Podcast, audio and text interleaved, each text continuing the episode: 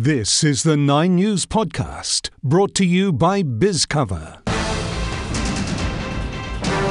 Coming up, fresh calls to tackle skin cancer, cyclone cleanup underway, and more flights to Bali. I'm Rhiannon Solomon-Marin with this afternoon's 9 News podcast.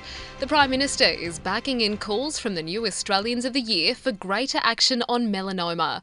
Pioneering skin cancer researchers, Professors Georgina Long and Richard Scolyer, have been granted the honour for 2024.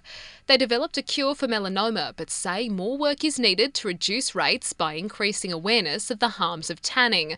Anthony Albanese agrees a multi-pronged approach to the disease is needed. And I see not just a role for the federal government, I see that their powerful message is a motivating factor in federal government, state and territory governments, media organisations, but all of civil society to actually really elevate this as an issue. Migrants from all walks of life have officially become Australian citizens at ceremonies around the country.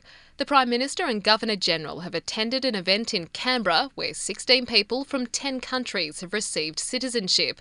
Seku Drame is among them. He came from Liberia 15 years ago and says today is a significant moment. I feel like a sense of responsibility to be part of, in order to be part of this, I need to make it, some sort of contribution myself. Meanwhile, the front doors of Parliament House in Canberra have reopened after being barricaded by police during a protest outside. Hundreds of demonstrators marched up to the building, waving Indigenous and Palestinian flags. Police say no arrests were made. More than 65,000 homes in Queensland have been left without power after ex-tropical cyclone Kirrily made landfall. The Category 2 system passed north of Townsville, bringing winds of more than 100 kilometres an hour and around 100 millimetres of rain.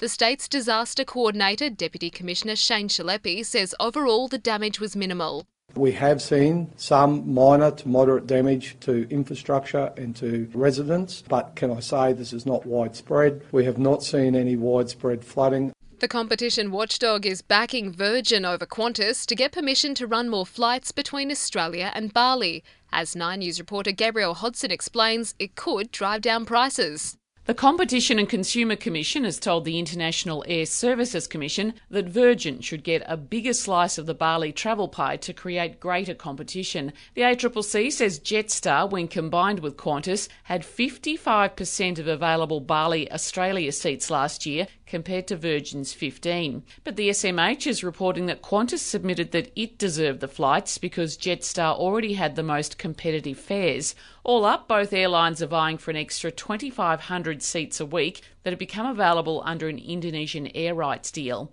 If Virgin gets the nod, it would add a second airline to the Perth to Denpasar and Cairns to Denpasar routes. Unions for airline staff are also backing Virgin, who they say have a commitment to employ local crews. Gabrielle Hodson, 9 News. And the space shuttle Endeavour is on the move in its home state of California. It's relocating from the Science Centre in Los Angeles to be reunited with its fuel tank in the new Space Centre construction site.